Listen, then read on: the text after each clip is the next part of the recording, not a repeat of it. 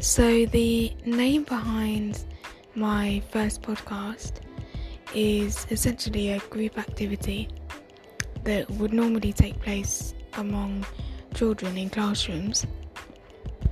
But I've taken the name and I've used it in this podcast setting for more of a, a group activity for everyone in the UK who's a young adult and globally as well, whoever wants to listen.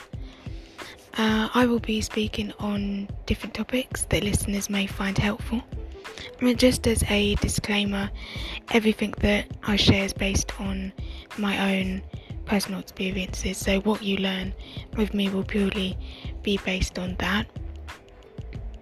I'll be walking through different experiences um, and what I've learned on the way.